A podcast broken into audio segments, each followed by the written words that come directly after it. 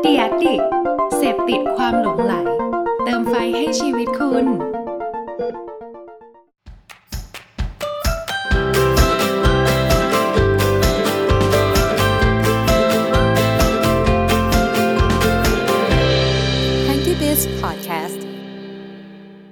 วัสดีค่ะ ยินดีต้อนรับเข้าสู่รายการ Hanky Biz Podcast นะคะ วันนี้ทุกคนก็อยู่กับมุกกุลธิดากันพิทยาค่ะ ในช่วงที่ผ่านๆมา หลายๆ คนน่าจะได้เห็นข่าวเกี่ยวกับการเปิดตัวของ Cloud Kitchen ของหลายๆ ที่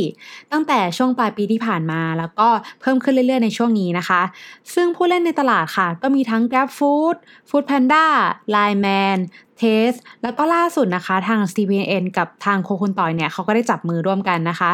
นอกจากแพลตฟอร์ม หรือว่าบริษัทต่างๆ ที่เราได้พูดถึงกันไปแล้ว ก็ยังมี Cloud Kitchen รายเล็ก แล้วก็รายใหญ่อื่นๆ ที่เขากำลังซุ่มทำตัวโมเดลนี้กันอยู่นะคะ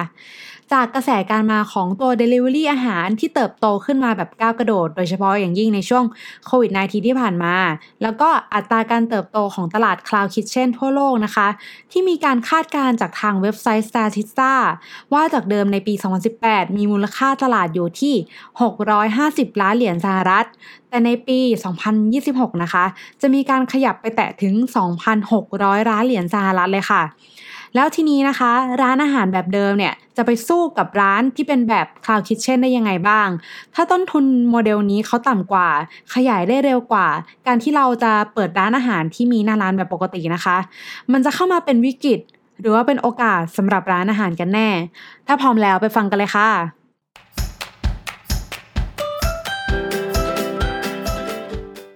อนอื่นเราก็มาทำความรู้จักกับตัว Cloud Kitchen กันก่อนนะคะ ว่ามันคืออะไร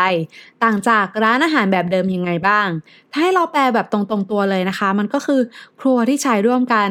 จากเดิมนะคะที่ร้านเนี่ยจะเป็นร้านอาหารแค่แบบร้านเดียวๆ แล้วก็มีต้นทุนทั้งในเรื่องของค่าเช่า ค่าจ้างพนักงาน ค่าตกแต่งร้านแล้วก็อื่นๆ อีกมากมายนะคะ ที่จะมาเป็นต้นทุนติดตัวร้านตั้งแต่ก่อนที่ร้านจะได้กำไรจริงๆซะอีก แต่ว่าเราอยากจะให้ทุกคนได้ลองมองค่ะว่าการทำ Cloud Kitchen เนี่ยจริง ๆ มันก็เป็นหนึ่งในกลยุทธ์ของร้านอาหารแบบหนึ่งเหมือนกัน ที่ร้านอาหารแบบเดิมเองเนี่ยก็สามารถนำมาปรับใช้ได้เช่นกันค่ะ โดยเราจะขอแบ่งตัวกลยุทธ์ของคาวคิเช่นเนี่ยออกเป็นทั้งหมด 2 แบบนะคะ เราไปดูกันเลยค่ะว่ามีอะไรบ้าง แบบแรกนะคะ แบบใช้พื้นที่ครัวรวมกันอยู่หลาย ๆ ร้าน ถ้าใครนึกภาพยังไม่ออกนะคะ ก็ขอให้นึกภาพร้านอาหารที่อยู่ตามฟู้ดคอร์ทค่ะ แต่แค่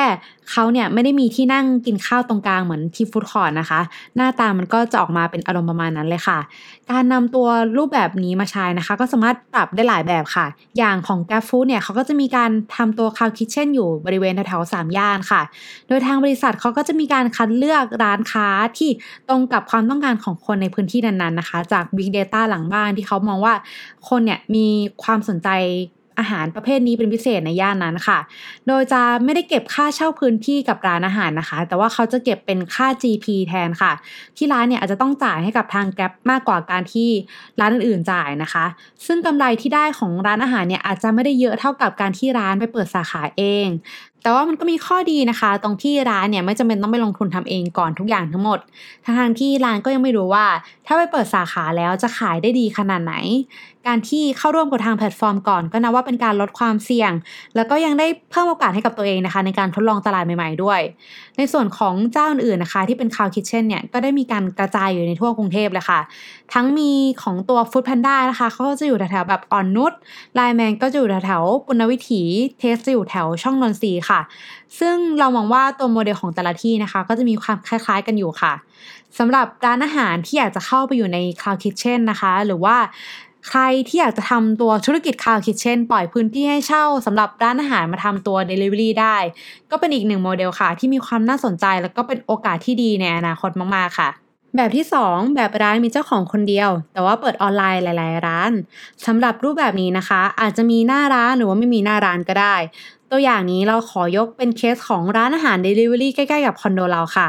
อย่างร้านที่เราไปมานะคะ มันจะเป็นร้านที่ขายไก่สเต๊ะเคบับไก่ข้าวหมกไก่ แล้วก็มีร้านอื่นๆอีก 2-3 ร้านนะคะ ที่เขาอยู่ในที่เดียวกันจากครัวเดียวกัน แล้วก็วัตถุดิบเดียวกันค่ะ โมเดลนี้นะคะ เรามองว่าจริง ๆ มันช่วยในเรื่องของการเกิด food waste แบบช่วยลดได้ดีมากๆค่ะ โดยมีการนำวัตถุดิบกลางที่สามารถนำมาปรับใช้กับเมนูอื่นได้แบบหลากหลาย รวมทั้งยังเป็นการสร้างทางเลือกใหม่ ๆ นะคะ ให้กับลูกค้าเวลาที่เขาจะเลือกสั่งอาหารผ่านแอปพลิเคชันได้เป็นอย่างดีค่ะ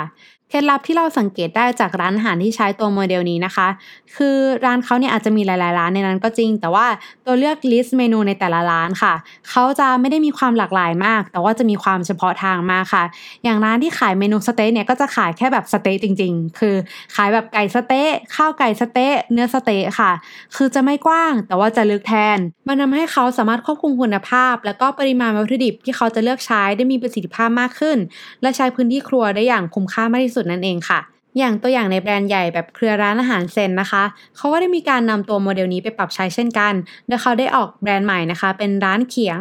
ซึ่งแบรนด์นี้นะคะเขาได้ตั้งใจให้เป็นร้านอาหารตามสั่งค่ะ โดยเขาได้มีการเอาตัวร้านอาหารในเครือของเขานะอย่างเช่น ร้านลาวยวน ร้านตำมั่วเนี่ยในบางสาขา เขาก็สามารถทำอาหารร้านเขียงได้จาก ตัววัตถุดิบของร้านที่มีอยู่นะคะ เพื่อเป็นการลดต้นทุนค่าพื้นที่ลดตัวฟู้ดเวสต่างๆ ที่อาจจะเหลือทิ้ง แล้วก็ยังช่วยเพิ่มรายได้ใหม่ๆ ให้กับแบรนด์ได้อีกทางหนึ่งด้วยค่ะ ก็ถ้าให้เราสรุปที่เราเล่ามานะคะ การมาของโมเดล Cloud Kitchen เนี่ยก็เป็นเหมือนกลยุทธ์ใหม่ๆ ของทางร้านอาหาร ที่เราก็ควรจะลองมาปรับใช้กันดูค่ะ จริงๆ มันอาจจะเป็นโอกาสมากกว่าวิกฤตนะคะ ถ้าเราสามารถปรับตัวตามโลกได้ทัน แต่ว่าถ้าเราเนี่ยไม่มีการปรับตัวเลย โอกาสที่มีมันก็อาจจะกลายเป็นวิกฤตได้แทนค่ะ เพราะว่าหลาย ๆ ร้านนะคะที่เขาเนี่ยมีต้นทุนต่ำกว่า แล้วก็ขยายได้เร็วกว่าเราเนี่ยเพิ่มมากขึ้นเรื่อย ๆ ถ้าเรายังเหมือนเดิมก็เท่ากับเราถอยหลังค่ะ การที่ร้านอาหารจะเจอคู่แข่งใหม่อย่าง Cloud Kitchen เข้ามา นั่นก็แสดงให้เห็นว่า ร้านอาหารในอนาคตไม่ใช่กินเพื่อให้อิ่มอร่อยแล้วจบอีกต่อไป ในเมื่อในอนาคตนะคะ คนกินเนี่ยเขาสามารถสั่งอาหารที่อาจจะรสชาติอร่อยกว่า หรือว่ารสชาติพอๆกันกับร้านเราได้ใกล้บ้านเขามากยิ่งขึ้นค่ะ ดังนั้นโจทย์ที่สำคัญของร้านอาหารเลยนะคะ